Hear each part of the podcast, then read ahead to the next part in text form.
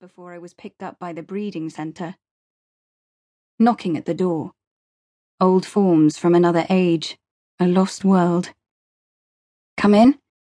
My voice still startles me. Did I always sound like this?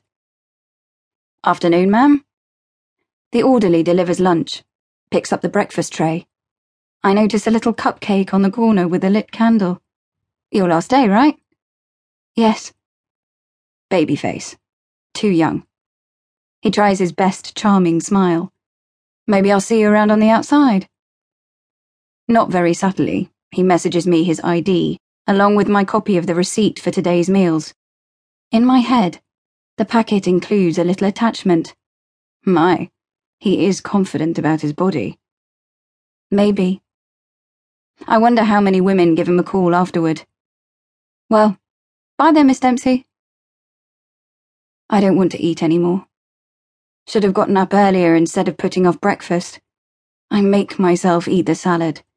I spear and consume every bit of lettuce and drink the last mouthful of chickenish broth. The behavioralist will notice if I don't. A hot shower makes me feel marginally more alive, almost scalding hot. I try to enjoy the water crashing down on me until the system automatically cuts it off when I have hit today's limit. A wireless transmission through the implant authorizes a debit to my accounts, and I indulge in a half hour more until my fingers and toes wrinkle up. The hospital towels are coarse. In the mirror, there I am, thinking of the past and the device in my head. Behind the wall constructed by the meds, emotions are boiling up, seeping through. I need, desperately. Need what? Maybe nothing. Maybe it's just neurotransmitters pinging off each other in my head. But real or not, despair is bubbling up through the artificial calm. I resort to the one memory that has always been a comfort to me that first moment after waking from the neural augmentation. The neural implant is a web of nanoscale threads spread through the brain. The bulk of it forms a dense network on the outer surface of the skull.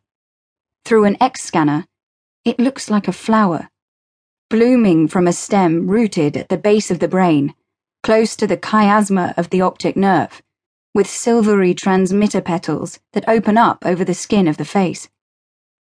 Pre SciTech, the closest analogue, is working with a computer, which is still how pre implant children do their homework access the nth web, entertain themselves. The implant, too, is a computer, except that the control devices are not manipulated with the hands. The CPU is part of the brain responding to thoughts rather than key presses and button clicks. Instead of being displayed with a monitor and speakers, the information is written into the mind and onto the senses. It is a constant passenger, linking me to a larger world. Data, communications, and perfect memory recall, all just a thought command away.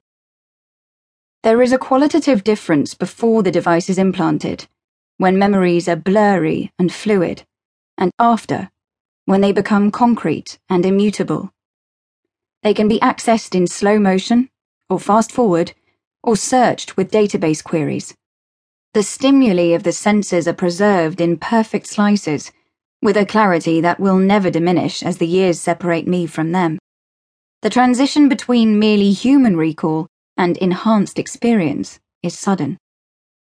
Automatic scripts take over my bodily functions, lock my nerves, and prepare me for full re-immersion. I go back to that when, to that me.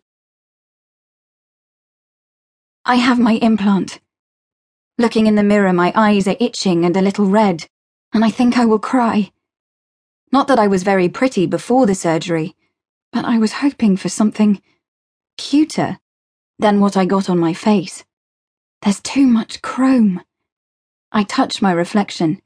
There is a metallic eye drawn on my forehead, and under my eyes, following the edges of my cheekbones, are a pair of flattened triangles that start just to the sides of my nose and spread out towards my temples. My lips are